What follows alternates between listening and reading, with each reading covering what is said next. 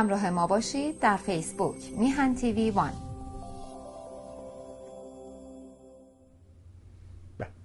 با درودی دوباره خدمت یکا یک شما خوبان و نازنینان. سعید ببانی هستم. در این روز یکشنبه یکشنبه زیبا یکشنبه 23 مرداد ماه هست و 14 ماه آگست و تابستان داغ. تابستانی داغ و پر از حوادث حوادثی که واقعا و همینجوری خبرهای جور و واجور.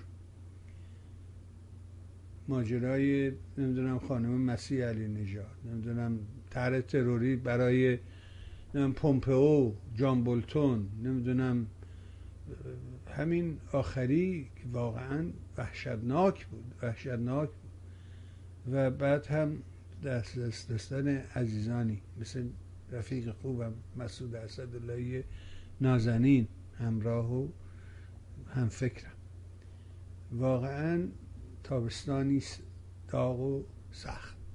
ایزه بوده که محروم بودیم روز جمعه قول دادیم که امروز در خدمت آقای آلبرت باشیم.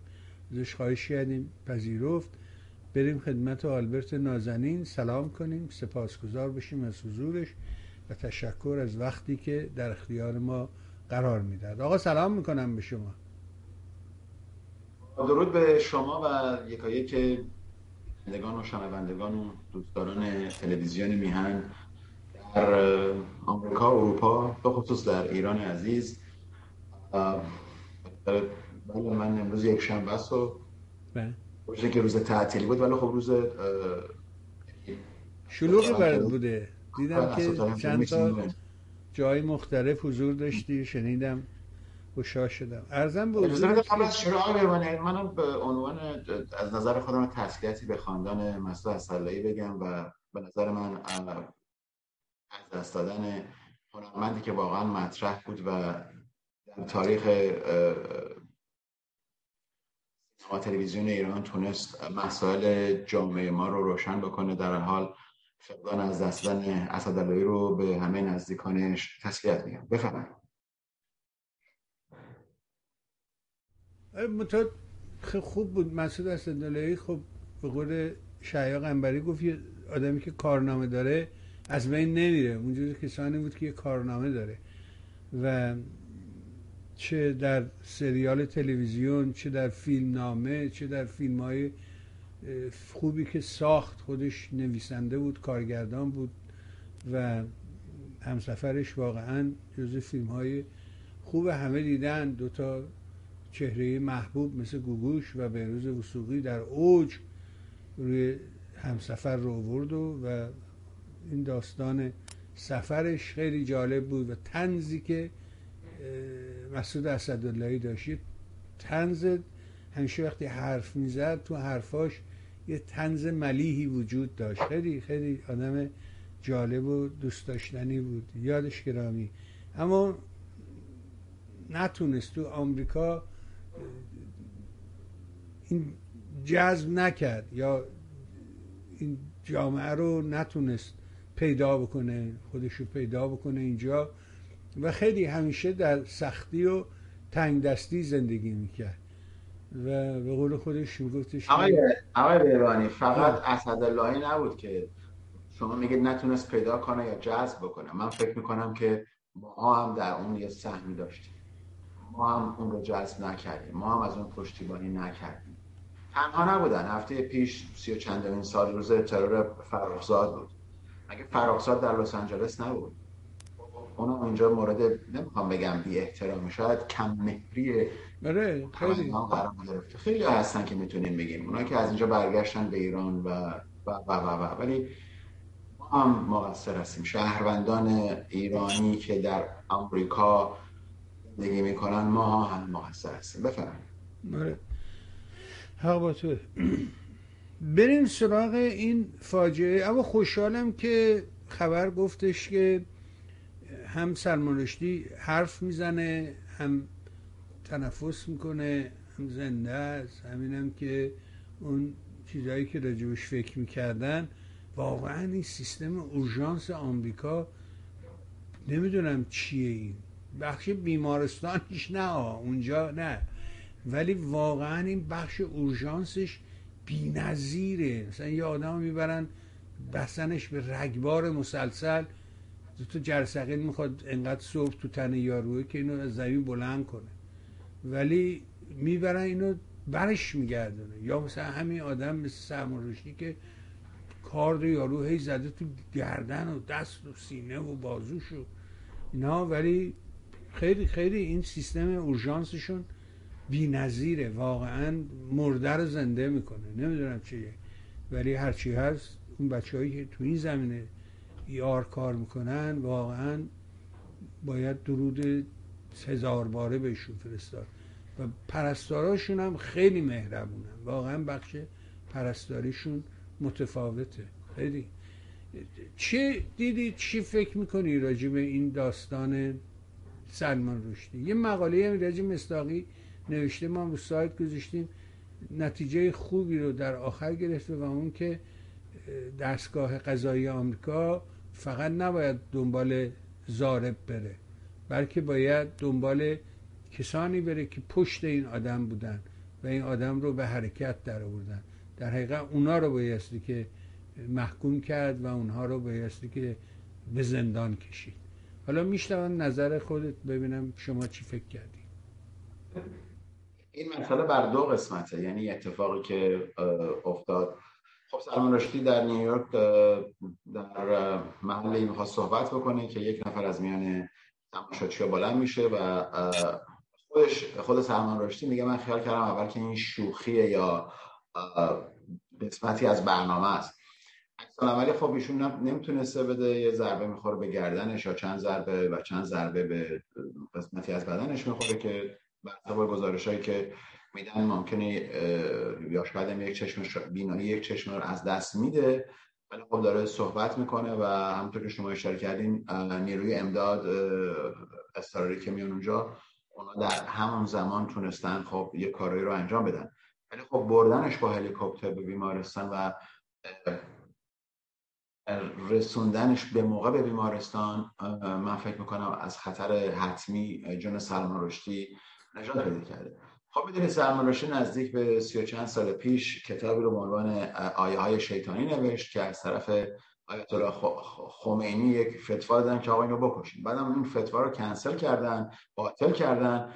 ولی خب این شخصی که این حمله رو کرده یک لبنانی اصله که از طرفداران حزب الله است و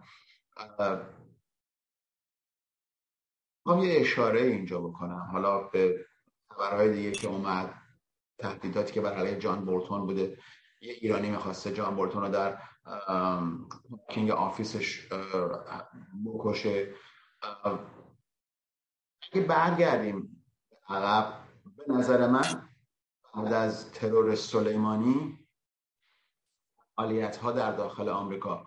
منظورم فعالیت های جمهوری اسلامی از طریق سپاه و گروه های نیابتی. کنترل میشن اشاره من الان به گروه های نیابتی حزب الله خب حزب الله در آمریکای جنوبی ما راجع به این قبلا صحبت کردیم. در آمریکای جنوبی پایگاه های بسیار قوی داره که مرکز آنها در ونزوئلا هست.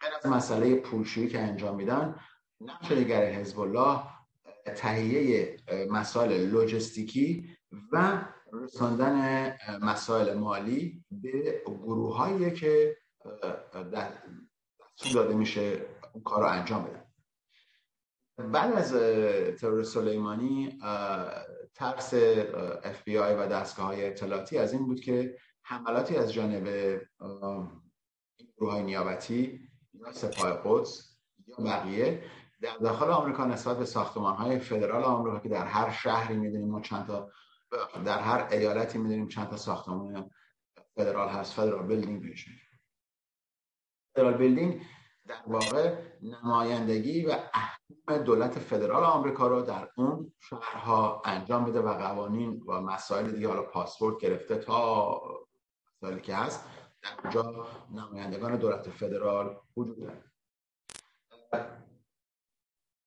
مسئله جان بورتون یا مسئله وزیر امور خارجه سابق آمریکا پامپئو که برای قبلش یک میلیون دلار پول گذاشتن یا برای جان بورتون که نمی‌دونم 250 یا 300 هزار دلار می‌خواستن پول بدن. همگی اینها نشانگر یک مسئله است. نشانگر اینه که تا اگر فتوایی باطل شده و دنبالش نگرفته باشن هنوز نادانان و اونهایی که این باور رو دارن این مسائل دنبال می‌کنن. ما نمی‌تونیم اینجا بیشونیم بگیم که این آقای لبنانی هم که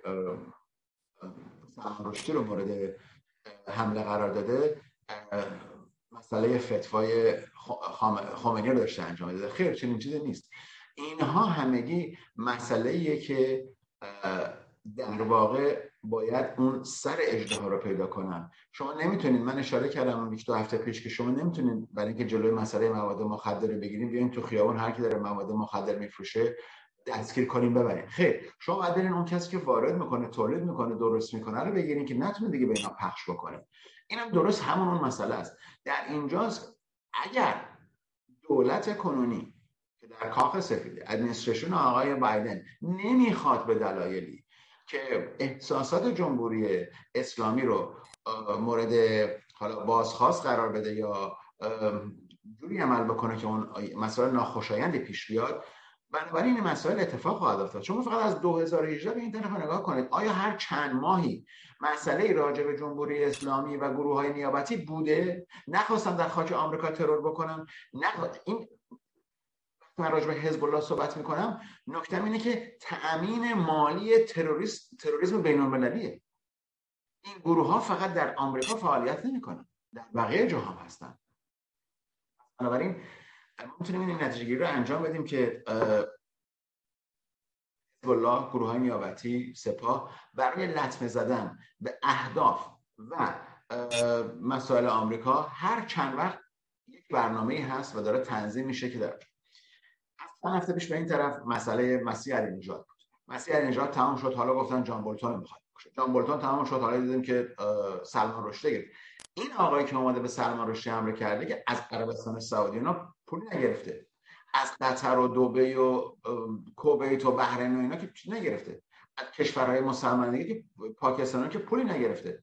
بنابراین وقتی که اون فتوا از جانب جمهوری اسلامی صادر شده صادر شده بوده حالا چه اف بی می‌خواد این مسئله رو اعلام بکنه که به نظر من اعلام نمی‌کنه یا نه این یه نکته نشون داره میده که اگر سطح های نادرست جمهوری اسلامی متوقف نشه همونطور که مسیح مسیح نجات هم به شیرینی به این مسئله اشاره کرد این مسئله اتفاق خواهد افتاد.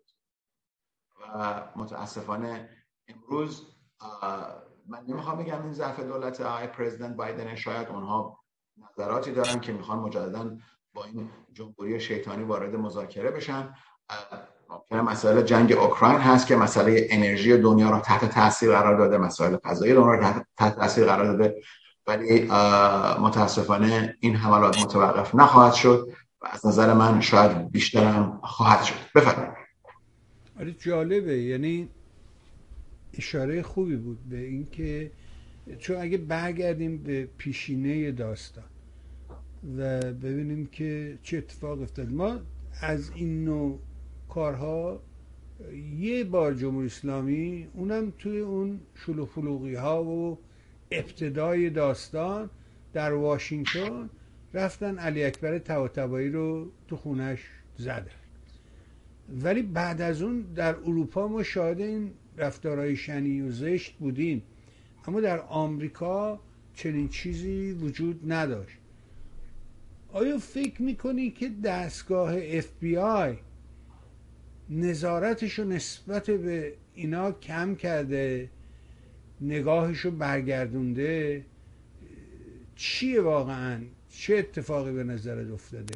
دستگاهی که می‌تونه اعلام کنه در مورد جان بولتون و پومپو حتی طرف رو در تهران آدرس خونهش هم پیدا بکنه و شناسایی بکنه و رابطش اینجا خودش با اف بی آی در ارتباط بوده.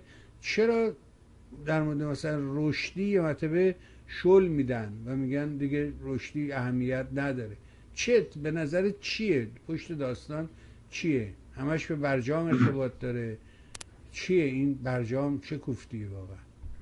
البته فراموش نکنیم که آقای سلمان چند ماه پیش یا شش ماه پیش در کانادا هم صحبتهایی رو کردن. ولی قبل از اینکه خواستم به محل اون که سخنرانی بکنم برن تمامی کسانی که اومدن اونجا از پشت دستگاه های فلزیاب و تفتیش بدنی شده بودن و در واقع تمامی اون محل مورد باز بازرسی ماموران تجسسی شده بود که مبادا کسی بخواد حمله بکنه میشه حالا چطور نیویورک این کارو نکرد؟ آیا نیویورک شهر خیلی عضو می‌خوام در و داغونیه یا به قول معروف خرط و که به نظر من هرگاش هست؟ خب ممکنه قلب مالی دنیا باشه ولی خب که به نیویورک سفر کردن می‌بینن که شهر شلوغیه و شاید کنترل قدری مشکله جواب سوال شما راجع به آی من یک اشاره کوتاهی کردم در قسمت قبل. گفتم که بعد از ترور سلیمانی نگرانی اف بی آی نسبت به ساختمان های فدرال خیلی بیشتر شده بود. پس بنابراین چه اعلام بکنن چه اعلام نکنن داستان بر اینه که اف بی آی می‌دونه که این حملات صورت خواهد گرفت. بنابراین تصمیم گیری دولت وقته که کاری رو انجام بده. بدین معنی که اگر راجع این شخصی که در تهران هست و خارج از آمریکاست شهرام پورسفی یا هر کس دیگری وقتی یک اتهام نامه به دادگاه میدن دلیلی که اف بی آی اعلام می‌کنه برای اینکه وقتی اون مسئله به دادگاه می‌رسه خبرها پخش میشه. یعنی چی؟ یعنی دستگاه های خبری رادیو تلویزیون ها آدم رو دارن که به طور 24 ساعت این شکایتنامه که از طرف اف و دولت انجام میشه رو همینطوری دارن ردیابی می‌کنن. بنابراین خبر وقتی که می‌رسه اف می‌دونه که این خبر رو به بیرون درج می‌کنه برای اینکه دیگه کمتر مورد خجل زده بشن در وبسایت خودشون این رو اعلام می‌کنن. همونطور که هست همگان هم می‌تونید برید fbi.gov و سرچ بکنید ببینید حتی راجع به این شخص هم برنامه‌هاشون چی بوده و چه کار دارن می‌کنن. اما در رابطه با این مسئله که آیا اف کوتاه داره میاد بله به دستور و به در واقع می‌تونیم بگیم هدفی که دولت ادمنستریشن آقای بایدن امروز داره اینه که خب خودشون یک سال پیش هم اعلام کردن که آقا ما ما وارد برجام میشیم. امروز صحبت دیگری داره انجام میشه. امروز طرح اتحادیه اروپا برای احیای توافق هسته‌ای شکل دیگری داره. من اوکراین اشاره کردم. خب مسئله اوکراین در محاسبات زمانی که ما داشتیم می‌گفتیم برجام دو اینو وارد برجام میشن نبود. عامل اینجا وجود داره. غیر از مسئله انرژی غیر از کمبود انرژی اروپا و مسائلی که کشورهای اروپایی باهاش درگیر خواهند بود. بعد نگاه بکنیم به اینکه آیا طرح اتحادیه اروپا برای احیای توافق هسته‌ای. به چه دلیل؟ به چه دلیل اینا می‌خوان دنبال چی هستن؟ آیا 15 ماه مذاکره مذاکره غیر مستقیم آمریکا هم بود. قبول کرد که خیلی خوب. با اصلا با ما نشینیم ما شیطان بزرگی هستیم. شما اون اتاق ما هم این اتاق. شما اون هتل ما هم این هتل. ما شیطان بزرگی بفرم بعد از همه اینها نتیجه گیری که تیم رابرت مالی کرد این بود که خواسته های جمهوری اسلامی خارج از محدوده توافق. محدوده توافق یعنی چی؟ یعنی سیاست پرزیدنت بایدن که توسط رابرت مالی که بنیانگذار و آرشیتکت این توافق نامه بوده این بوده که خیلی خوب پرزیدنت ترامپ اومدن بیرون. حالا ما می‌خوایم برگردیم ما تحریمات رو برمیداریم شما هم این کارا رو بکنیم ولی اینجا یک عاملی پیش اومد به نام سپاه پاسداران. چون که ترامپ سپاه پاسداران رو سپاه قدس قبلا تحت تحریم بود. کاری که پرزیدنت ترامپ کردن این بود که سپاه پاسداران رو به طور کل وارد تحریمات کرد. و امروز خواست جمهوری اسلامی اینه که ما تضمین می‌خوایم آسته های کلیدی ما که ما می‌خوایم. یعنی به ما زمانت بدید که اگر رئیس جمهور آمریکا عوض بشه مجددا اتفاقی که در سال 2018 توسط پرزیدنت ترامپ افتاد اتفاق نمیفته و این قرارداد میمونه و شما دیگه نمی‌تونید بر ما تحریماتی رو بذارید. این مسئله رو آقای, آقای پرزیدنت بایدن نمی‌تونن انجام بدن چون این مسئله باید به دست کنگره برسه مجلس و سنا برسه و اون رو تصویب بشه و به عنوان یک لایحه و قانون در بیاد که در اونجاست که می‌تونن این مسئله رو انجام بدن. بنابراین این خواسته های کلیدی ایران چون خارج از محدوده برجام بوده یا توافق هسته که اصلا این کلمه دیگه استفاده نکنیم دیگه برجام فقط بگیم توافق هسته چون این نبوده. من فکر نمی‌کنم اتفاق بیفته. اما اجازه بدید من یک دقیقه راجع به بزرگترین عامل در این قرارداد هسته یا بگیم بزرگترین کشوری که مخالف این هست یعنی اسرائیل. آیا اسرائیل استراتژی خودش رو عوض کرده؟ آیا اسرائیل با جمهوری اسلامی هسته‌ای کنار اومده؟ اینها آیاهایی هست که من فکر می‌کنم جوابش در سریع می‌تونه داده بشه. برداشت دستگاه های اطلاعاتی اسرائیل اینه که اطلاعاتی و سیاسی که جمهوری اسلامی این قرارداد رو منظورم طرح اتحادیه اروپاست مجددا رو امضا نخواهد کرد چون که خامنه ای گفته که در زمانی این قرارداد امضا می‌کنیم که شما اون گارانتی زمانت رو ما داده باشید. و چون آمریکا نمی‌تونه اون زمانت رو بده و چون برجام در مرحله اول توسط مجلس و سنای آمریکا مورد تایید قرار نگرفته بوده بنابراین پرزیدنت بایدن نمی‌تونه اینو به مجلس ببره و اون چیزی رو که ایران می‌خواد انجام بده. بنابراین نتیجه گیری که اسرائیلیا کردن اینه که این قرارداد امضا نخواهد شد و اگرم در یک شکل و فرم دیگری چون امروز صحبت این که این مسئله قرار حاصل در یک شکل فرم دیگری آمریکا به امضا برسونه هست. مجددا اشاره می‌کنم که مسئله اوکراین و حمله روسیه به اوکراین بود که امروز این مسئله برجام رو داغتر کرده. بنابراین باور من بر اینه شواهد و قرائن بر اینه که این امضا نخواهد شد. غیر از مسئله سپاه پاسداران و خروج سپاه از مسئله تحریمات نکته که اینجا وجود داره اینه که آیا امروز جمهوری اسلامی و دولت روسیه به رهبری پوتین تصمیم گرفتن که کمر آمریکا رو این جنگ اقتصادی چون ببینید در فوریه امسال وقتی که روسیه به اوکراین حمله کرد. فقط نیروکشی نظامی نبود. حمله نیروهای زمینی به یک کشور دیگر فقط نبود. یک جنگ اقتصادی بر علیه روسیه پیاده شد. من نمیگم که این جنگ اقتصادی پیروز بوده. جنگ اقتصادی بین المللی در واقع باید بگم. من نمیگم این پیروز بوده یا پیروز شدن. ولی این اتفاق افتاده و امروز دنیا درگیر این مسئله است بنابراین مسئله جمهوری اسلامی و این توافق نامه به نظر من بسیار ربط داره به اتفاقاتی که در داخل روسیه و در اوکراین داره میگذره. حالا اینا چه پهپاد بدن نمی‌دونم سی چهل پرواز از داخل ایران رفته به مسکو نشسته که برداشت بر اینه که در اینا پهپادهایی بوده که ایران جمهوری اسلامی بده به کشور روسیه و اونا بتونن مثلا در جنگ اوکراین پیروز بشن. ولی خیلی پوشش خبری خیلی کم بود زمانی که اوکراین با, با, با در واقع شلیک چند موشک به پایگاه هوایی شبه جزیره کریمه تونست نیمی از نیروهای نیمی از هواپیماهای مستقر در جزیره کریمه رو از بین ببره. بنابراین اتفاقاتی که داره میفته نشانه در اینجا این اینو داره نشون میده که جمهوری اسلامی این قرارداد رو امضا نخواهد کرد و منتظر خواهد شد ببینن بعد از آقای بایدن چه کسی در آمریکا روی کار خواهد آمد. آیا بایدن کنار خواهد رفت؟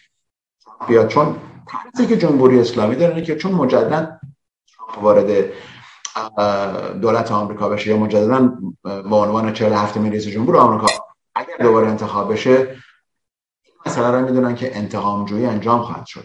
بنابراین امروز فقط مسئله بازی رو دارن انجام میدن و امروز جمهوری اسلامی تبدیل به یک کشور آستانه ای شده آیا اسرائیل می‌تونه جلوشون نقطه نظر نظامی بگیره؟ چون بعید می‌بینم که آمریکا بخواد داخل نقشه حمله نظامی به جمهوری اسلامی باشه. چون امروز دو راه بیشتر دیگه از اون پنج راهی که من همیشه بهش اشاره می‌کنم باقی نمونده. حمله نظامی تغییر رژیم تغییر رژیم حمله نظامی. چون مذاکرات و تحریمات و اینها تموم شده. بنابراین زمان خواهیم خواست که زمان خواهد نشون خواهد داد که چه اتفاقی در چند ماه آینده رخ خواهد داد. بفرمایید. منم فکر می‌کنم مسیر به همون سمته. یعنی راه دیگه ای باقی نمیمونه. جز همین داستان. اتفاقا ماجرای جنگ و این موضوع جنگ رو تو همین هفته ایرج مستاقی برگردون ما رو به یازده سال پیش و نامه هایی که مثل گنجی و آدمایی امثال هم یا جمهوری های فلان نوشته بودن. و من در طول این سالها همیشه به این نکته اشاره کردم که جنگ چرا میگن جنگ بده؟ به خاطر اینکه مثلا می نویسیم جیم و نون و گاف یعنی به خاطر یا به خاطر اینکه تلفظ جنگ یا واقعا جنگ چرا بد است؟ خب هیچی تمام معلومه. خب تبعاتشه تبعات جنگ کدام است؟ فقر فساد فحشا. و باز اگر نگاه بکنیم شرایط ایران رو همین امروز نگاه بکنیم می‌بینیم که در ایران همه چیز از بین رفته. ولی اگه یه جنگ بشه فرض کنید که بیان کارخونه نیروگاه فلان اینا رو بزنن با پول میشه اینا رو دوباره خرید برگردون. ولی زاینده رود دیگه نمی‌تونی برگردونی. دریچه ارومیه دیگه قابل برگشت نیست. کارون دیگه داره میره دیگه میره. تموم بشه تموم شده. هورالعظیم خشک شده. دیگه این آب توش بر نمیگرده. دیگه اون اتفاقی که او چند میلیون سال طول کشید تا این شرایط این شکلی شد. این دیگه با پول نمی‌تونی تو این کارا رو دوباره درست بکنی. بنابراین اونایی که این ماجرای جنگ رو به شکل دیگه ای تعریف می‌کنن واقعا کسایی هستن که به نظر من خاک چشم مردم میپاشن. و حقیقت داستان شرایط موجوده. یه آدمی یه کتابی نوشته و خنده داتر اونه که وزیر فرهنگ و ارشاد و نمی‌دونم اسمش گشتن ارشاد ولی واقعیت داستان وزارت فرهنگ و هنر اون اداره. و این وزیر اداره فرهنگ و هنر ما بوده که ابراز خوشحالی می‌کنه از این اتفاقی که برای نویسنده افتاده. در که خودش رو نویسنده معرفی می‌کنه. خب این واقعا وحشتناکه. یعنی آدم نمی‌دونم چی باید بگم. یعنی شرایط واقعا سخته. ببانی من یه اشاره تاریخی حالا نمی‌خوام بگیم دوباره رفت سر مذهب. با مذهب هیچ کسی ناراحتی ندارم و باور و ایمان رو من قبول اونا که باورمند به یک آین هستند من به ستایش من هستن.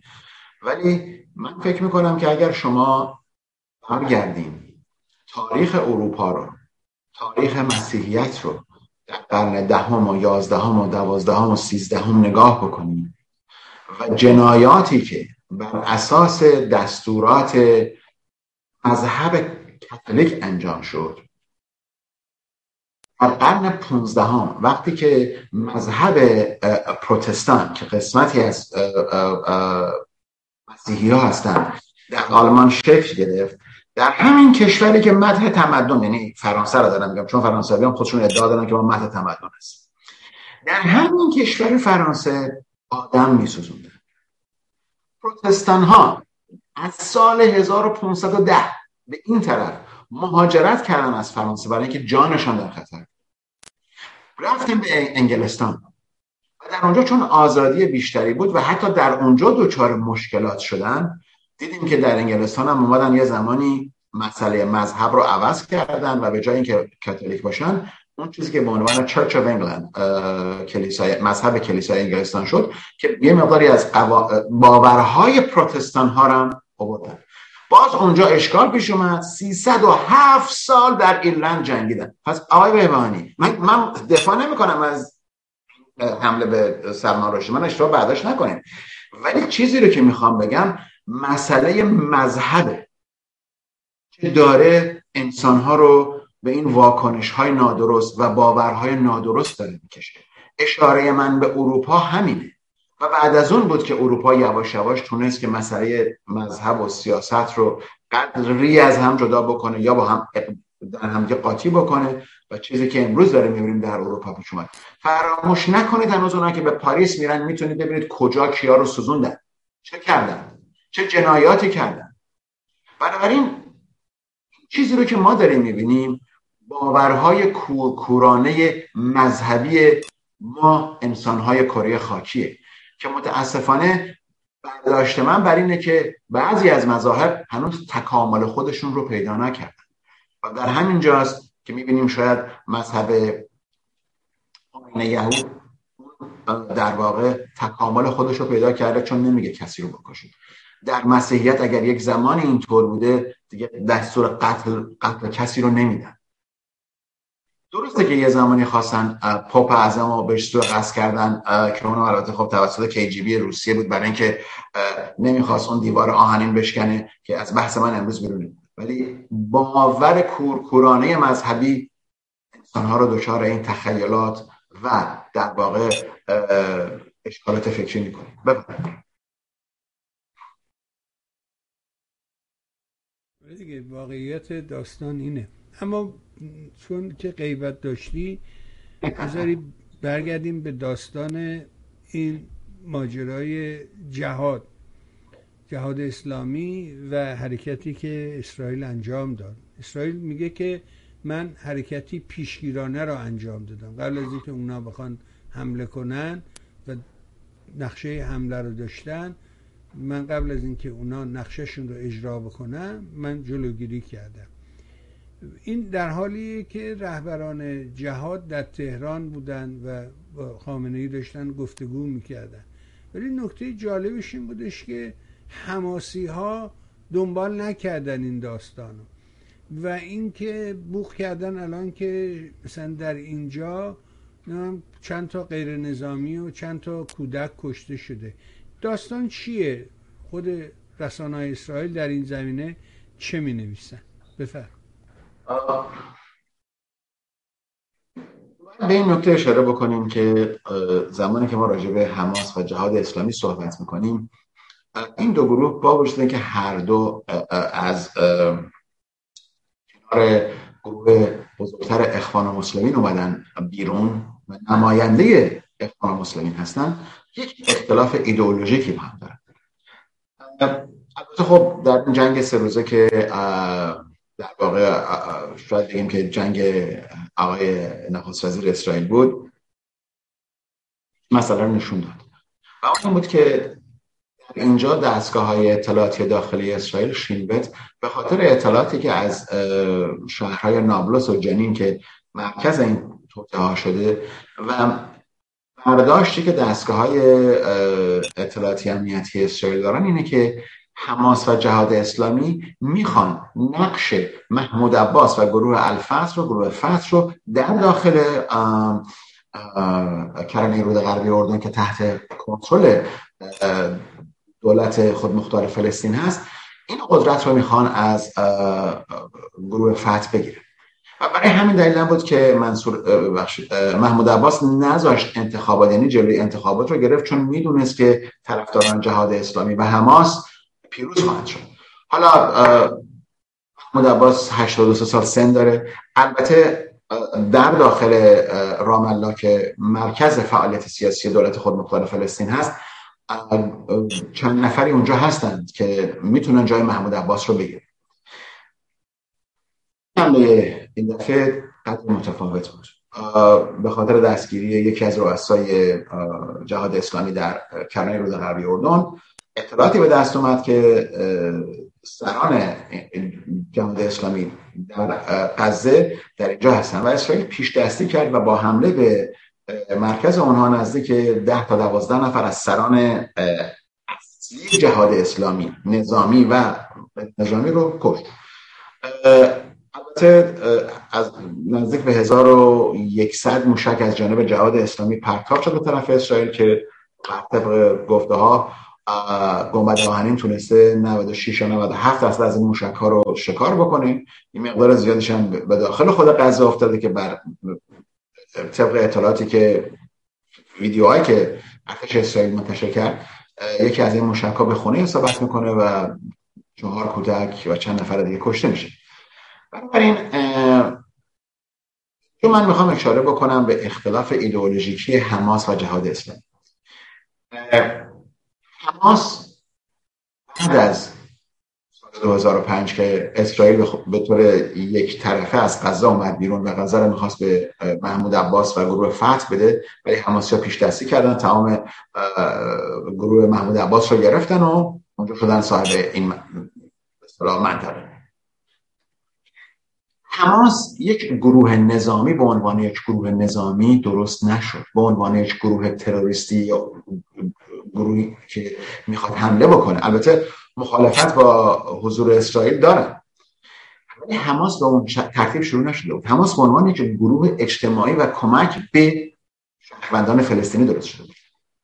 اما جهاد اسلامی به عنوان یک سازمان تروریستی نظامی که منکر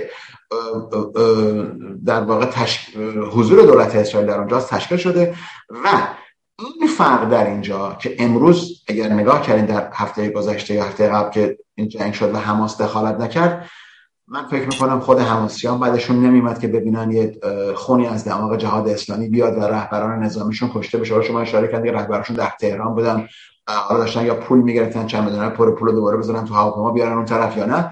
ولی مسئله که هست اینه که قاچاق اسلحه قاچاق فلزات و مواد منفجره که اینها دارن و موشکار در آنجا درست می‌کنن نشانگر یک مسئله هست نشانگر اونه که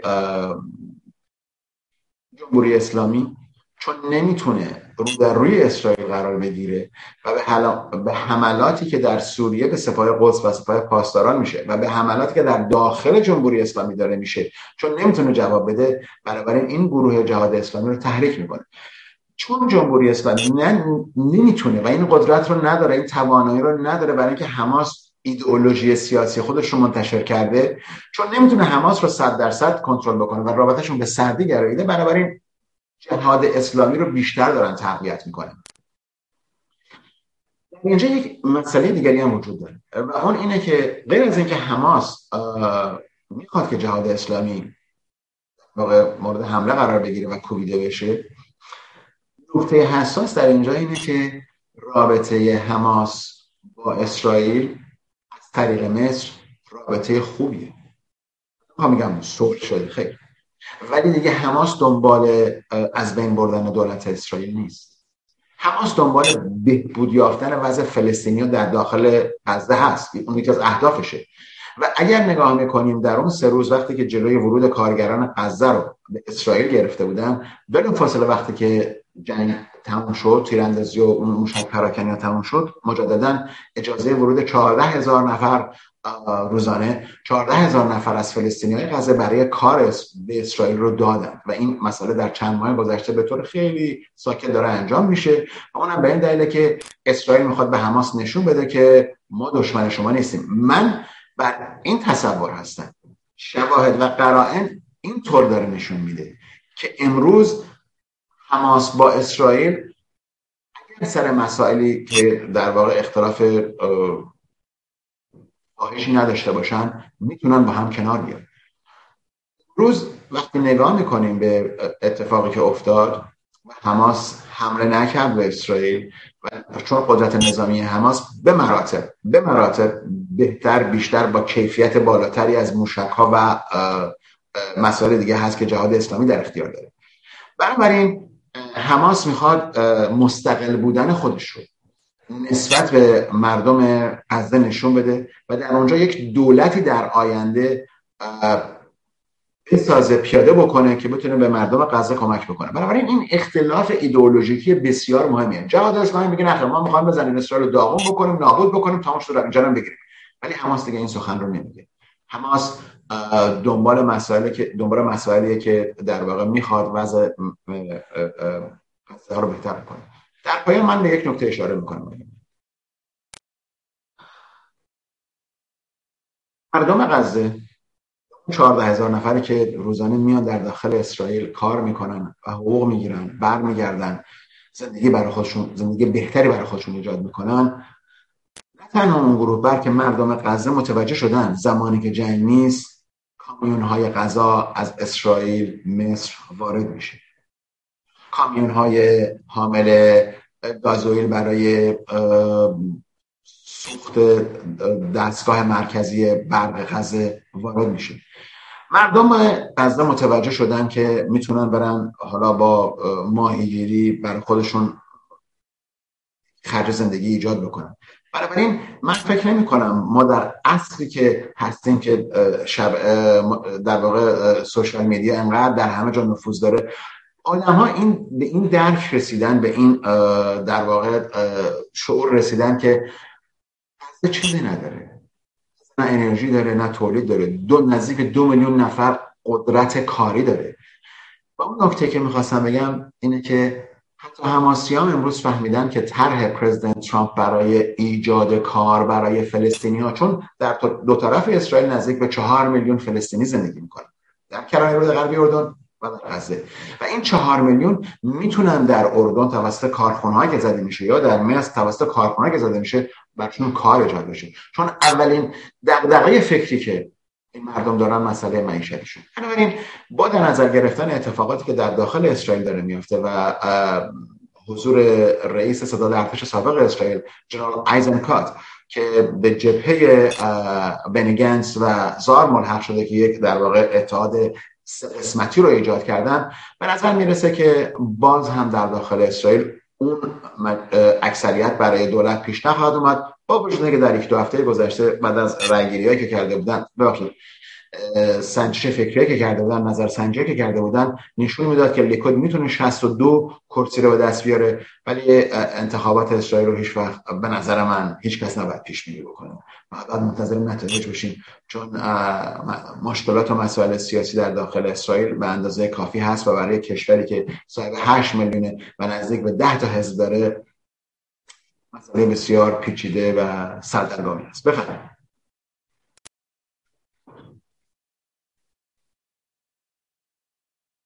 بسیار ممنون. ارزم به حضورت که بذار بریم سراغ یه موضوع دیگه ای و اون داستان پراب و چشم آقای ترامپه که داسته است که ظاهرا تمام نشدنیه و یه چهره جنجالیه. اون قبل از اینکه رئیس جمهور آمریکا هم باشد همین وضعیت رو داشت. یعنی دائما حرفایی می‌زد که در حقیقت یه جوری جنجال به پا کنه. و ولی این جامعه ایرانی رو من متوجه نمیشم. واقعا نمی‌فهمم. یه دوستی که خیلی هم به ما محبت داره و فلان نوشته که جدیدن مطلبی در خصوص علت تفتیش منزل تو گاف صندوق تفتیش منزل تو گاف صندوق منزل ترامپ به شهر زیر منتشر شده. میگه دلیل این که یعنی می‌خواسته بگه که دلیل این که به خونه ترامپ حمله کرد رفتن گاف صندوق باز کردن یه جریانیه که اسنادی است که الان ایشون به ما شهر میده. میگه بعد از خارج کردن اسناد فساد دموکرات ها از حالت محرمانه توسط ترامپ دریایی از فساد و تباهی از دموکرات های آمریکایی فاش شده است. از فساد شخصی اوباما تا جو بایدن و بقیه دموکرات ها تا نامه های محرمانه به رهبر جمهوری اسلامی لیست بلند بالایی در یکی از نامه ها او سراحتا به نایاک لابی بدنام حکومت اسلامی اشاره می‌کنه می نویسد منفور بودن این گروه در میان مردم ایران قطعی است ولی منافع حزب دموکرات در همکاری با این گروه هست تا زمانی که این نفرت آشکار شود. دقت کنید ببینید چی نوشته. در این نامه اوباما به البغدادی تا قاسم سلیمانی نامه همکاری نوشته و به رهبری جمهوری اسلامی پیشنهاد بازگشایی سفارت داده اسنادی که افشا شده نشان می‌داد دموکرات چه دشمنی از این با مردم ایران. اینا رو کجا پیدا کردن آقای آلبرت؟ شما که دنبال می‌کنین این اسنادی که اینجوری بوده که نامه نوشته به البغدادی و همه دموکرات ها فاسدن اینا چیه؟ یعنی این, این چی به من نشون میده؟ اجازه من چه تفاوتی در حقیقت داره با اون آدمی که گفتن تو ماجرای شیش ژانویه هم حضور داشته و بعد از روزی که به منزل ترامپ در فلوریدا حمله کردن در وستپام بیچ و ایشون عصبانی شده رفته توی ایالت خودش به مقر اف بی آی حمله کرده تفنگ برده تفنگ برده بعد اونجا متوجه شده که شیشه های ضد گلوله است. تیر این اثر نداره عصبانی شده و سوار ماشین شده و و تیراندازی می‌کرده تا اینکه اف بی آی اون رو وسط راه با تیر زده و کشته. چه تفاوتی بین اون آدمه و این تفکر وجود داره به ببینیم اول ببینیم که چه اتفاقی با آقای ترامپ افتاد. وقتی ببینیم در واقع چه اتفاقی افتاده چی پیش اومده جواب خیلی از این سوالات و نظر ما ایرانی ها و نظر دوست عزیز که من چند از این چیزی که شما گفتین اینجا نوشتم. من, من اینطوری شروع می‌کنم. پرزیدنت سابق ایالات متحده آمریکا. یه مدت زیادی بود که مطرح نبودند جستجو کردن اف بی آی ترامپ رو مجددا مطرح کرد. مجددا ایشون رو در مرکز خبر قرار داد. اجازه داد که طرفداران ایشون ببینید آقای من اینجا نمی‌تونم راجع به طرفداران آقای ترامپ نظر بدم. برای اینکه من یک نفر هستم من یک رأی دارم و من راجع به مسئله به طور کلی دارم صحبت می‌کنم. من جبهه گیری نمی‌کنم حال هر اتفاقی که بود مجددا آقای ترامپ به صحنه برگشت داده شد. به نظر می‌رسه. خواهش می‌کنم این قسمت از صحبت من رو طرفداری از ترامپ یا برای دموکرات نگاه نکنه. شما نظر من راجع به حزب دموکرات می‌دونید. حزب دموکرات به رهبری این با نوفروش که رئیس جمهور بود کارتر اینها پدر بزرگ جمهوری اسلامی هستن. اینها جمهوری اسلامی رو سر کار بردن نظر بنده است. از این نظرم هم با مدرک و شواهد صحبت می‌کنم. اما یه اتفاقی افتاد. جستجو کردن بی منزل سابق رئیس جمهور آمریکایی عمل بسیار بی سابقه بود. می‌تونستن به طریق دیگری این مسئله رو انجام بدن؟ به نظر می‌رسه بر طبق گفته اف بی آی نه. موضوع از این قرار بوده. بعد از اینکه آقای ترامپ از کاخ سفید میان بیرون که در واقع بیرون اومدن خیلی پرهرج و مرجی هم بود. مسائل ششم ژانویه بود مسائل اینکه می‌گفتن انتخابات دزدی شده. در حال زمان پرهرج و مرجی بود در اون زمان که آقای ترامپ خواستن از کاخ سفید بیان. وقتی میان بیرون مشاورین. دستن در کارانی که کاخ سفید رو میگردن خواهش می‌کنم توجه بکنیم نه کسانی که برای آقای ترامپ کار می‌کنن. چون یه عده‌ای هستن که مسئول کاخ سفید مسئول آوردن مدارک و شواهد و مسئول اینکه اگر رئیس مثلا CIA میاد امروز یه گزارش می‌خواد به آقای پرزیدنت ترامپ بده یا پرزیدنت بایدن این مدرک آیا روش چه مهری خورده؟ آیا مهر خورده که سری فوق سری نیمه سریه یا اینکه باید فقط محفوظ باشه؟ Classified secret top secret یا طبقه بندی که دارن. اونها اشخاصی هستند که این مسائل رو دنبال می‌کنن. بنابراین اونها مشاورین و در واقع همکارانی هستند که با تیم مشاورتی هر پرزیدنتی کار می‌کنن. اونها دیدن قسمتی از مدارکی که برداشته شده حالا فوق سری سری یا نیمه سری یا محفوظ بوده. اونها این گزارش رو میدن به آرشیو ملی آمریکا. دلیل اینکه رؤسای جمهوری آمریکا مدارک یا شواهدی رو با خودشون از کاخ سفید بیرون می‌برن. این مسئله در سال 1972 و 3 با پرزیدنت نیکسون اتفاق افتاد. آرشیو ملی در اون آرشیو ملی آمریکا of the United States اومدن در داخل مجلس با کمک سناتورها قانونی رو گذاشتن. گفتن که ما نمی‌تونیم اگر یک نامه بین پرزیدنت ترامپ و این رئیس جمهور در داغون کره شمالی مثلا رد و بدل شده. حالا تو چیزی نبوده که. ولی اگر اینا نمی‌خوان این نامه به طور مثال یا مثلا نامه که بین نیکسون و رئیس جمهور چین مثلا اما ستون رد و بدل شده. اون موقع گفت مال منه. من این نامه نگاهی رو کردم. من اومدن جلوی این مسئله رو گرفتن. براش یک پروسه گذاشتن. یک process گذاشتن اگر رئیس جمهور می‌خواد این نامه ها رو ببره باید اینها رو declassify بکنه. یعنی که بعد بگه اینا دیگه احتیاجی نداره که محفوظ بمونه. اون declassify کردن غیر محفوظ کردن خودش یه process ی داره که باید انجام بشه و به اطلاع آرشیو ملی آمریکا و در واقع دادگستری آمریکا برسه. در حال زمانی که با آقای پرزیدنت ترامپ اینا صحبت می‌کردن این اف بی آی و نمایندگان آرشیو ملی آمریکا میان. 15 تا box از همین مارالاگو که محل بسیار جالبی هم هست یک محوطه ده هکتاری جلوی آبه که قسمتی از اینجا منزل شخصی آقای ترامپ است. قسمتش هتل آدما میان میمونن گلف بازی می‌کنن استراحت می‌کنن وکیشن می‌کنن بنابراین.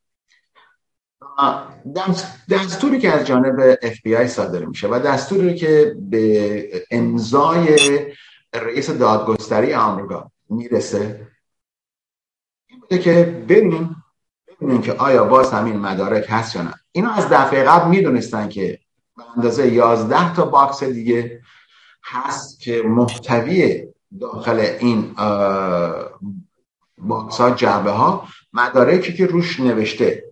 همون مسئله که گفتم. فوق سری سری نیمه سری یا محفوظ.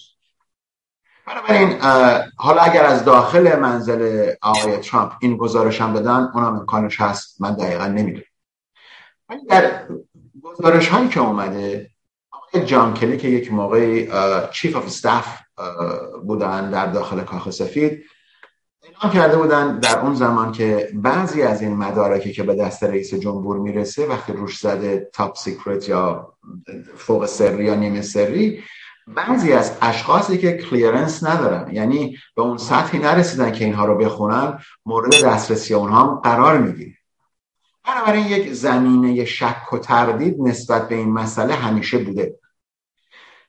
اتفاقی که میفته اینه که این مدارک توسط دستگاه های اطلاعاتی آمریکا که ماشاءالله کم و بیش هم نیستن ما این ده تا سازمان اطلاعاتی امنیتی در آمریکا داریم. CIA فقط یکیش اطلاعات رو به طور روزانه به رئیس جمهور میدن و رئیس جمهور رو آماده می‌کنن که اگه می‌خواد یه تلفنی بزنه به رئیس جمهوری کشور دیگه یا مثلا با مکران می‌خواد صحبت بکنه یا با هر رئیس جمهور دیگه ای اون اطلاعات رو داشته باشه و در واقع تعلیم میدن رئیس جمهور رو که بران خارجی مثلا این آقا اینطوری اینطوری اینطوری اینطوری اینو شما باید بگی اینو باید بگی این اطلاعات هست. البته دیگه من و شما متوجه شدیم بعد از این همه سال از آقای ترامپ اینه که ایشون شخصیت جنجالی هستن. و از جنجال هم بعدشون نمیاد که دور برشون باشه. مهمی که در اونجا افتاده در اون که جستجو کردن اینه که FBI چیزایی رو که از منزل آقای ترامپ برده نوشته و صورتش هم داده و این نحو ارائه شده که رفتن به اتاق شخصی اتاق خواب خانم مرینا ترامپ همسر آقای ترامپ و کلازت یعنی اون کمد ایشون که لباساشو نگه می رو مورد جستجو قرار باز هم زمانی که این فرمان جستجوها صادر میشه یک حد و حدودی داره. این توضیحات رو دادم برای اینکه متوجه باشیم که مسئله چیه. به نظر من امروز متاسفانه دستگاه پلیس داخلی آمریکا پلیس فدرال آمریکا که بهش میگیم FBI Federal Bureau of Investigation امروز قدری دستگاه این سازمان دستگاه سیاسی داره میشه. دستگاه پلیس یا دستگاه تحقیقاتی باید نحوی عمل بکنه که اون اتهام بهش زده نشه. در دوره قبل اگه خاطرتون باشه مسائل ایمیل های خانم کلینتون بود که گفتن که دیدیم که آقای کومی در چه زمانی اومد این صحبت ها رو کرد و و و. اتفاقی که افتاد اتفاق خوبی نبوده. اگر آقای پرزیدنت ترامپ اعلام نمی‌کردن اف بی آی هیچ وقت اعلام نمی‌کرد که رفته خونه ایشون خونه ایشونو گشت زده. برای مدت 9 ساعت 9 ساعت و نیم اینها در اونجا بودن. حالا آقای ترامپ میگن که اصلا اینا رفتن اونجا که یه مدارک رو بذارن اونجا فردا بیان دوباره یقه منو بگیرن. ببینید آقای لیوانی امروز تمامی اینها داره انتخابات پیش روی 2022 رو می‌بینه. نوامبر رو داره می‌بینه اصل دموکرات ها بر این بوده که ترامپ رو قبل از اینکه آماده است چون آقای ترامپ می‌خوان بعد از انتخابات 2015 خودشون رو کاندید ریاست جمهوری دوره بعد می‌کنن چرا نمی‌خوان الان این کارو بکنن؟ برای اینکه بعد از انتخاب بعد از انتخابات میان دوره‌ای می‌تونه نشون داده بشه که آیا مجلس آمریکا دست دموکرات دست جمهوری خواهی میفته و شاید سنا بتونه برگرده. اگر این دوتا رو برگرده بنابراین شانس پیروزی آقای ترامپ رو بیشتر می‌کنه.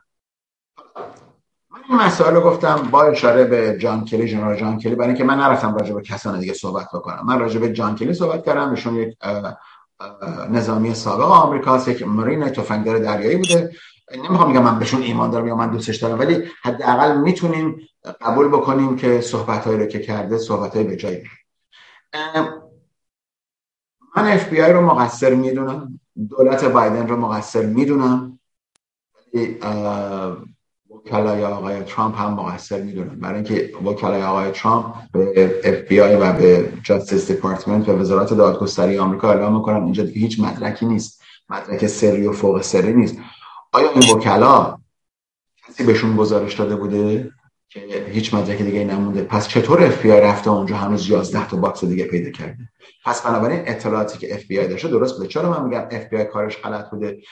من فکر می‌کنم که اشتباه اف بی آی در اینجا این نبوده که دستور کار انجام داده. اون مأموری که رفته اونجا مقصر نیست. مقصر اون کسی که بهش دستور داده. منظورم وزیر دادگستری منظورم حالا کاخ سفید و و و و در حال اسلحه بسیار قوی. به دست آقای ترامپ و کمپ آقای ترامپ برای طرفداران خودش برای طرفداران خودش دادن. و واقعا بعضی موقع ها یعنی این شاید یه هدیه‌ای باشه که حزب دموکرات یا وزیر دادگستری یا رئیس اف بی به آقای ترامپ دادن. اشاره کردیم که یکی از دوستان یه نامه ای نوشتن که آقا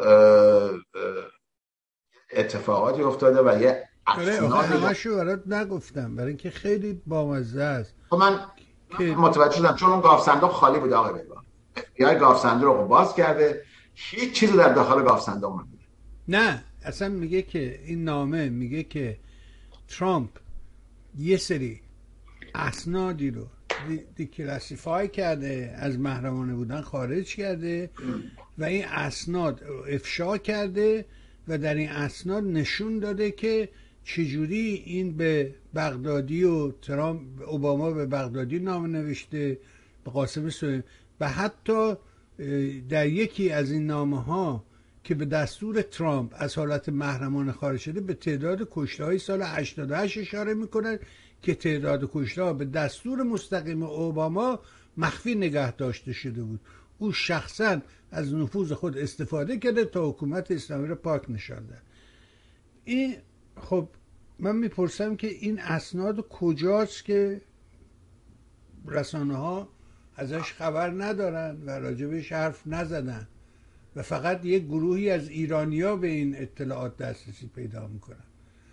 بعد راجبه این موضوعی که شما گفتی که می‌تونه رئیس جمهور این اسناد رو از حالت محرمانه خارج کنه بله خب وقتی که رئیس جمهور هست قدرت مطلقه است می‌تونه این کارو بکنه. ولی وقتی که ولی process داره. آقای process داره. یعنی باید اعلام بشه و شاید سالیان سال طول بکشه. من اشاره می‌کنم به نه نه. خب اون که اصلا خود اون که روند کار یه روند طولانی و نمی‌دونم پرپیچ و خم یه موضوع یه موضوع اینه که یه رئیس جمهوری که از دیگه رئیس جمهور نیست دیگه قدرت نداره که اسناد محرمانه رو در حقیقت آزاد کنه و بگه که اینا دیگه محرمانه نیستن. اون در حالی که اون فقط رئیس جمهور می‌تونه این کار انجام نه رئیس جمهور که... پیشی بله اون چیزی که این بیننده شنونده یا دوست شما اشاره داره می‌کنه به اینه که آقای پرزیدنت ترامپ در زمانی که رئیس جمهور بودن این مدارک رو پیدا کردن و در اونجا اینها رو declassify کردن. ولی اگر که اینها منتشر شده و هست خاطرتون جمع باشه. خاطرتون جمع باشه. آرشیو ملی آمریکا اینها رو پخش می‌کرد. یعنی شما اگر برین روی آرشیو ملی آمریکا مدارکی هست مال زمان جان اف کندی. مدارکی هست نسبت به قتل رابرت کندی برادر جان اف کندی. مدارکی هست برای ترور مارتین لوتر کینگ. از شما می‌تونید ببینید. مدارکی که دیکلاسیفای میشه دست آقای ترامپ نیست که ورداره ببره خونش. کپی اون توسط آرشیو بین آرشیو ملی آمریکا پخش میشه. حالا من دنبال این مسئله نگرفتم. این چیزایی که دوست شما گفتن و ششم ژانویه و نامه اوباما و نیاک و نمی‌دونم کشته شدگان 88 و اینها اینها مسائل بسیار زیادیه. آیا آقای اوباما پرزیدنت باراک اوباما طرفدار جمهوری اسلامی بود؟ همه دموکرات طرفدار جمهوری اسلامی. مگه همین آقای پرزیدنت بایدن نبینین چیکار دارن می‌کنن؟ ولی نه این اینطوری که نمی‌تونیم بگیم که اینا هستن اونا نیستن. خب اگه اینطوری بخوایم بریم جلو من به شما میگم که در دوره مثلا گروگانگیری در حالی که می‌خواستن گروگان ها رو آزاد کنن و مذاکره صورت می‌گرفت ریپابلیکن ها از نفوذشون استفاده کردن. گفتن اینا رو نگه دارین در روز بیستم ژانویه اینا رو آزاد کنی که این در حقیقت آقای ریگان بشه. خب این که نمیشه؟ چرا آقا؟ چو تو, تو حقیقته. این حقیقته. گفتن و کردن برای اینکه خب ریپابلیکن این کار کردن. پس ریپابلیکن دشمن مردم ایرانن دوست اونا؟ در اون یا زمان. مثلا فرض کن در مورد جنگ. خب وقتی که جورج بوش بود خب همه گفتن آقا باید بری ایران سر مار در ایرانه و این اصلا اهمیت نه بلکه با اینا همکاری کرد. که اگه هواپیما رفت اومد شما تحویل بدین فلان کنی اینا. یعنی ریپابلیکن ها دوست جمهوری عزیز من اینا همه منافع آمریکا رو در نظر می‌گیرن. نه دوست کسی هن، نه دشمن کسی هن. بلکه اینا هر دو حزب اختلاف با هم دارن. ولی بسر آمریکا که با هم اختلاف ندارن که بسر منافع آمریکا همشون تلاش می‌کنن که منافع مردم و ملت آمریکا و کشور آمریکا رو حفظ نمیشه بیم که ریپابلیکن ها خوبن اینا بدن اونا دشمنن اینا دوستن. ما من این حرف نزدم. شما اشاره کردین آزادی گروگان ها و من گفتم این مسئله درسته. خب بعد من جبه... که شما من دموکرات ها همشون دوست جمهوری اسلامی هن دشمن مردم هن ریپابلیکن ها اینطوری در که اینطوری تاریخ اینطوری تعریف نمی‌کنه که. ولی طرفداری دموکرات ها از جمهوری اسلامی به مراتب بیشتر از طرفداری جمهوری نه نمی‌تونیم اینو بگیم. برای که تو دوره خود آقای ترامپ هم ما شاهد بودیم که آقای ترامپ چشموشی های عجیب و غریبی از وقتی بهباد رو زدن وقتی اینو زدن اینا آقای ترامپ هم چشموشی کرد. برای که اینا یه چیزایی رو ارجح می‌دونن که از چشم ما پنهانه. ما که اون پشت سیاست رو نمی‌دونیم واقعا چه اتفاقی داره میفته ولی اون چیزی که من می‌خواستم از این نتیجه بگیرم و دارم خواست که شما به من کمک بکنی این فضای تلخی که به وجود اومده و این الانم بازم شما اشاره کردی. مثلا فرض کن هر کاری مثلا وقتی که مجلسین دست ریپابلیکن ها هست اگه رئیس جمهورش هم دموکرات باشه چوب لا چرخش می‌زنن اگه رئیس جمهورش به عکس باشه دوباره همین یعنی این دشمنی که اینا با هم دیگه دارن اصلا یه چیز وحشتناکیه. ما تو اروپا هم خب احزاب مختلف وجود داره. ولی یه چنین دشمنی و اینجوری نمی‌دونم این چیه. خب شما قبلا هم شما... اینطوری بوده؟ شما که تاریخ من... آمریکا رو می‌دونی آیا قبلا هم اینطوری بوده؟ نبوده. چجوری بوده؟ شکاف شکاف قبلا کمتر بوده قدر مسلم و همکاری دو حزب دموکرات و جمهوری ها یکی از علل اشکالات بزرگ آمریکا امروز اینه که در اینجا دو حزبیه ولی شکاف کمتر بوده ولی امروز شکاف بیشتر شده. به طور کلی طرفداران حزب دموکرات امروز سی سال پیش نه چهل سال پیش نه پنجاه سال پیش طرفداران حزب دموکرات امروز نمی‌خوان اون چیزی که به عنوان امپراتوری آمریکا در دنیا هست وجود داشته باشه. ولی جمهوری ها دنبال این مسئله هستن. و هر دفعه که شما رئیس جمهور دموکرات رو می‌بینید خب همین جناب پرزیدنت بایدن هم هفته پیش شاید یکی از بزرگترین بردهای سیاسی خودشون رو در داخل مجلسین آمریکا انجام شد و قرارداد 750 بیلیون دلاری برای تغییر محیط زیست و مسائل در واقع کاهش تورم و مسائلی که در واقع به داخل آمریکا کمک می‌کنه که من خیلی موافق اون مسئله هستم. ولی امروز دموکرات ها مسئله رو دارن پیش میارن و وقتی که می‌بینن کسی مثل جمهوری شیطانی نشسته اونجا و در داخل خاک خودشون خرابکاری می‌کنه چشم پوشی می‌کنه. که می‌بینن تمامی خاور میانه امروز به خاطر این گروه اون گروه این گروه هست و می‌تونن جلوی این مسئله رو بگیرن چرا بگیرن؟ برای اینکه خب در اونجا هر و بیشتر باشه آمریکا من آره درسته. ببین من و شما این مسائل رو یا هر آدمی از نگاه خودش مسئله رو دنبال می‌کنه. ما باید خودمون رو بلند کنیم بذاریم جای اون یارو از نگاه اون به قضیه نگاه کنیم که آره سخت و مشکلی البته. خیلی اطلاعات زیاد می‌خواد که آدم بتونه خودشو به جای طرف مقابلش بذاره و از نگاه اون به قضیه نگاه بکنه.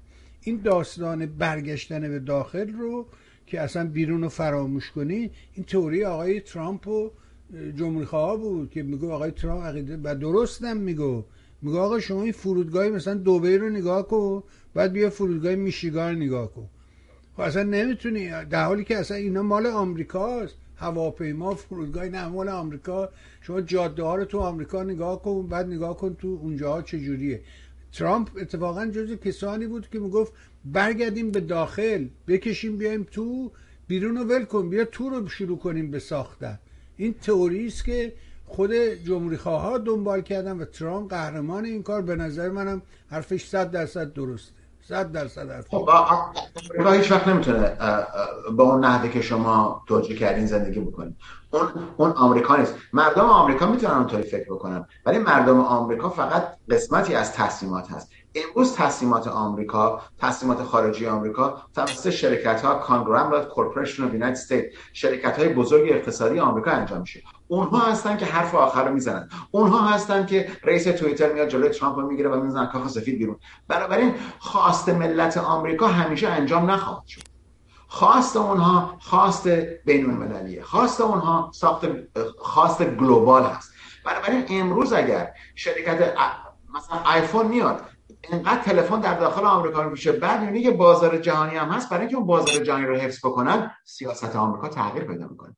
از جنگ جهانی دوم به اون طرف وقتی که دولت آمریکا این اجازه پشتیبانی رو به شرکت های بزرگ آمریکایی داد که بتونن برای پیروزی آمریکا در جنگ سلاحهایی رو درست بکنن اون شرکت ها تصمیم گرفتن که چرا دولت این کارو بکنه؟ ما خودمون این کارو خواهیم کرد. بنابراین این یک بحثیه که من مخالف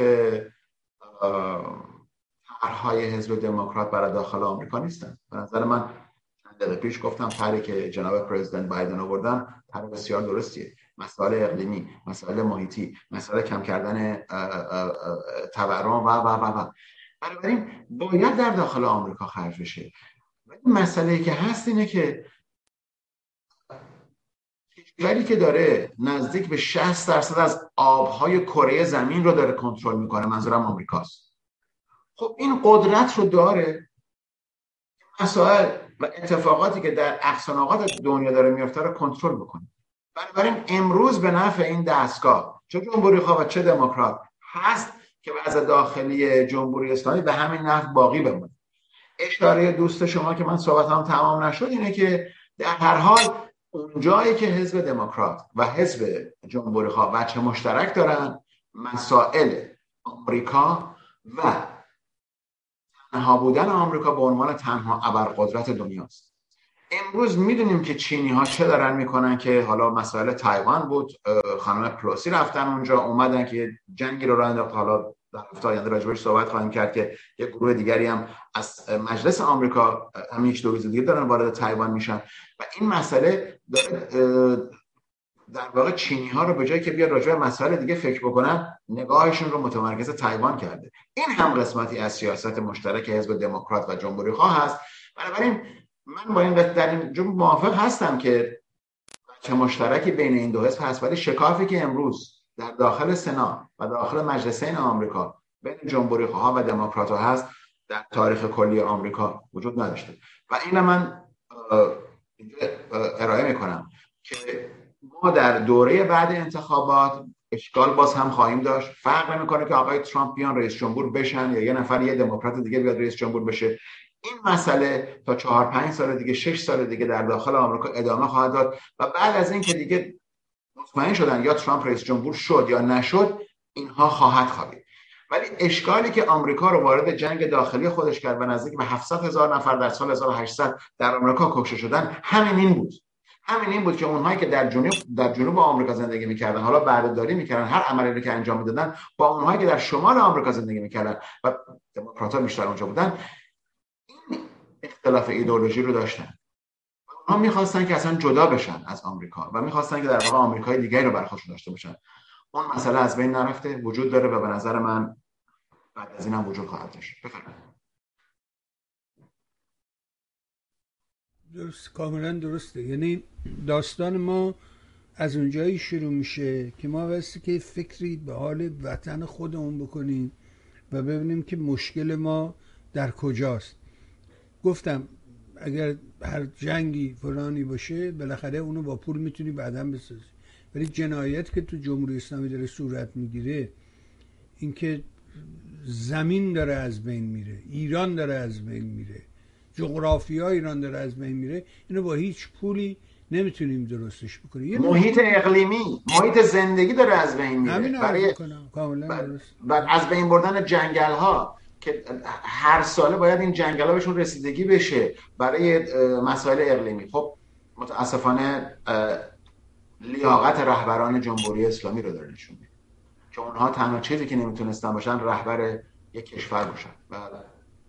یه نکته یادمون باشه تو این ماجرا و معادلات که صحبت می‌کنیم و الان شما مثلا وضعیت اسرائیل که نگاه می‌کنیم تو منطقه هیچ کس نمی‌تونست تصور بکنه چنین صحنه هایی رو که عرب و اسرائیل این گونه با همدیگه نزدیک بشن سفارتخونه درست بکنن برن بیان.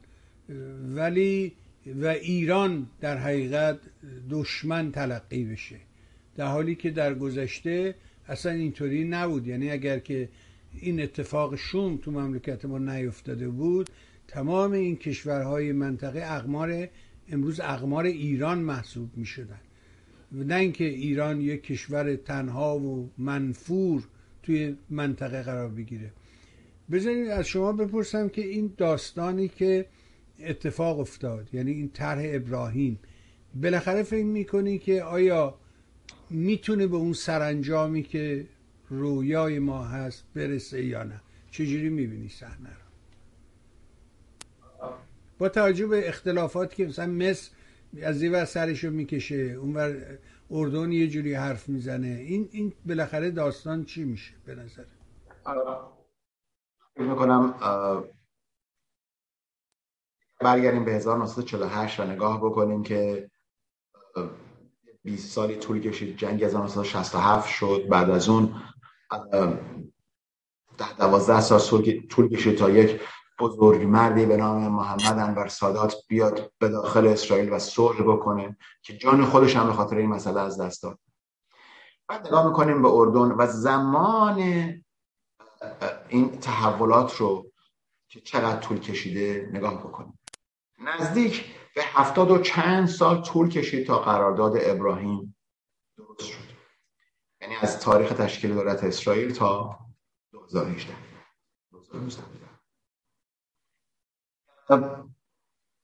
در هر مرحله یک کشور با اسرائیل رابطه ایجاد کرده. اول مصر بوده بعد اردن بوده. بعد در مرحله بعدی که نگاه داریم می‌کنیم پیمان ابراهیم امارات رو برد کشور مراکش رو برد و بقیه کشورها به صورت دو فاکتو حتی خود قطر و عربستان به صورت دو فاکتو اسرائیل رو قبول کردن و با اسرائیل رابطه پنهانی دارن. یعنی حالا یه دفتری که در قطر هست در دوها هست یا در ریاض هست دفتر نمایندگی مثل همون اون در واقع زمان شاه فقید که اسرائیل با ایران رابطه داشت بالاخره من میگم کنسولگری یا سفارتخانه بود ولی خب یه دفتر تجارتی بود که مسائل انجام می‌داد. و در واقع در زمان شاه فقید هم رابطه ایران و اسرائیل در واقع پنهان بود. ولی مسافرت هایی از طرف مقامات اسرائیلی یعنی وزیر اقتصاد اسرائیل به ایران سفر کرد که اون من چند سال پیش راجع به اون خط, خط نفتی اسرائیل و ایران صحبت کردم و نفتکش هایی که, نفتکش هایی که خریدن مشدیان به ایران سفر کرد. بنابراین خونم شخصیت نظامی بود. بنابراین این زمان می‌بره.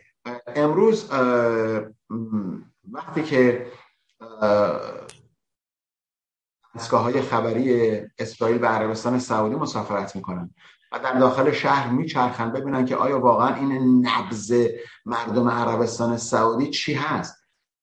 عربستان سعودی و اسرائیل که با هم هم مرز نیستن که دشمنی داشته باشن. اون چیزی که رهبرانشون در سر اینا کاشتن و حالا رهبران هم باید اینو از سر مردم بکشن بیرون. بنابراین من آینده روابط عرب و اسرائیل رو بسیار بسیار درخشان می‌بینم. اشکالی که شما حالا اردن رو بهش اشاره کردین اردن کشوریه که اکثریت جمعیتش فلسطینی ها هستن. و اگر برگردیم اون داستان جنگ سپتامبر 1900 و فکر کنم 70 71 بود که اومدن فلسطینی ها رو ریختن بیرون یاسر عرفات رو ریختن بیرون از اونجا رفت به لبنان. اگر رو نگاه بکنیم ترسی که پادشاهی هاشمی اردن داره اینه که اینها می‌تونن کشور اردن رو صاحب بشن. اردن خب قدری هم با سیاست داره عمل می‌کنه. این پادشاه جوان بالاخره با برادر خودش هم اشکال داره پادشاه اردن. ولی خب می‌تونه بره جلو. کشور سوریه هم که از دور فعلا خارج شده. الان کشور توسط نیروهای روس و ترک و ایرانی و نمی‌دونم این سری آمریکایی هر قسمت هایش رو گرفتن. و احتیاج به بازسازی داره و امروز اسد رئیس جمهور دمشق در بنابراین میمونه بزرگترین کشور مصر که با اسرائیل رابطه داره ممکن خیلی از مردم مصر نخوان با اسرائیل رابطه داشته باشن. ممکن اصلا رابطهشون هم بد باشه. ولی در واقع وقتی که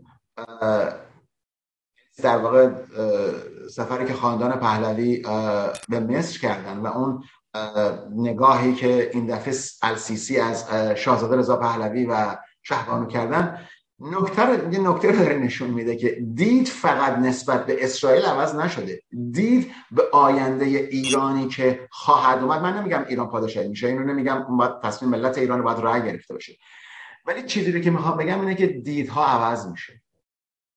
نگاه عوض میشه. نسبت به مسائلی که داره اتفاق میفته. مسائلی که داره اتفاق میفته خیلی ساده است.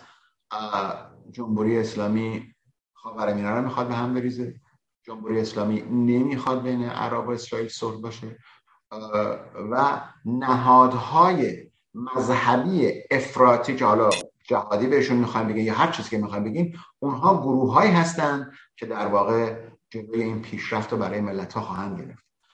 پیشرفت ملت ها با وجود دنیای کوچکی که ما نظر ارتباطی داریم در اقتصاد و هماهنگ کردن اقتصادی و در واقع در چین 950 میلیون کارگر وجود داره.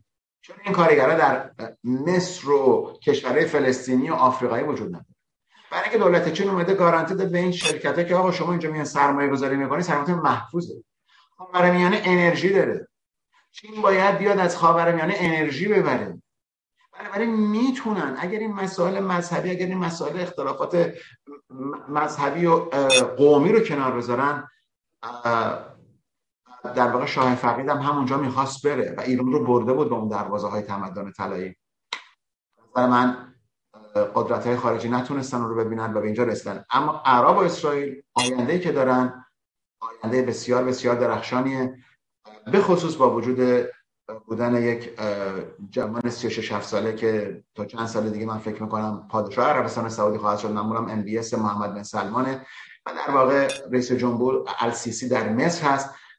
تمامی اینها عناصری رو داره نشون میده با وجود کسانی امیر قطر امیر امارات. تمامی اینها امروز نگاهی که دارن نگاه اینه که ما نمی‌تونیم با اسرائیل دشمن باشیم چون اسرائیل با ما دشمن نیست. و کسی که می‌تونه این کشورها رو کمک بکنه به نظر من اسرائیل که اونها امروز هم دارن از اون تکنولوژی اسرائیل استفاده می‌کنن. بفرمایید. آقا بسیار ممنون و متشکر دارم خواست راجع به سفر چین خانم پولوسی هم ازت بپرسم ولی فکر می‌کنم اینو بذاریم هفته آینده و هفته آینده حتما بیشتر بهش می‌پردازیم و اینم پیش زمینه بهت بدم که یه دوستی دوباره برای ما نامه نوشت و نوشته که باید توجه داشت که طبق قوانین اقتصادی آمریکا اکثر سرمایه چین در آمریکا حفظ می شود و در صورت اختلاف سیاسی که برای منافع ملی آمریکا خطرناک باشد تمام آن سرمایه ها به طور قانونی بلوکه خواهد شد. همانطور که پولهای ایران در سال 79 بلوکه شد. آمریکایی ها احمق نیستند که همه چیز را که خودشان به چین برده در اختیار چین بگذارند.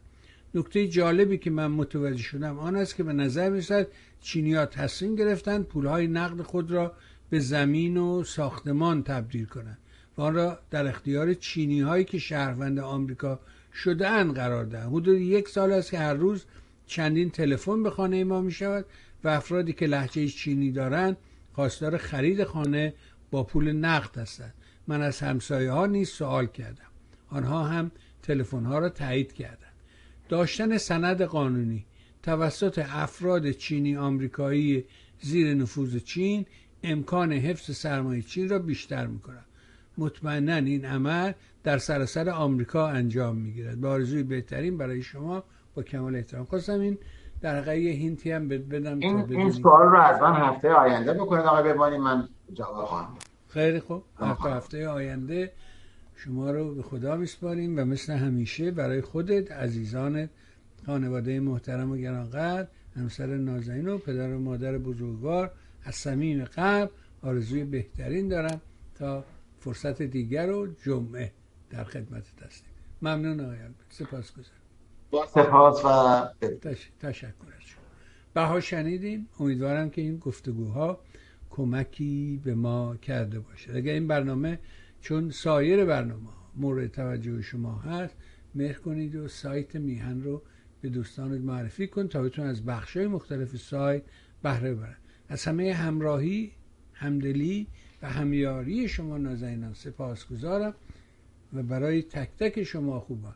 مثل همیشه آرزو می‌کنم روز و روزگار اونجوری که دلتون می‌خواد براتون باشه. با تشکر از شما. ممنون.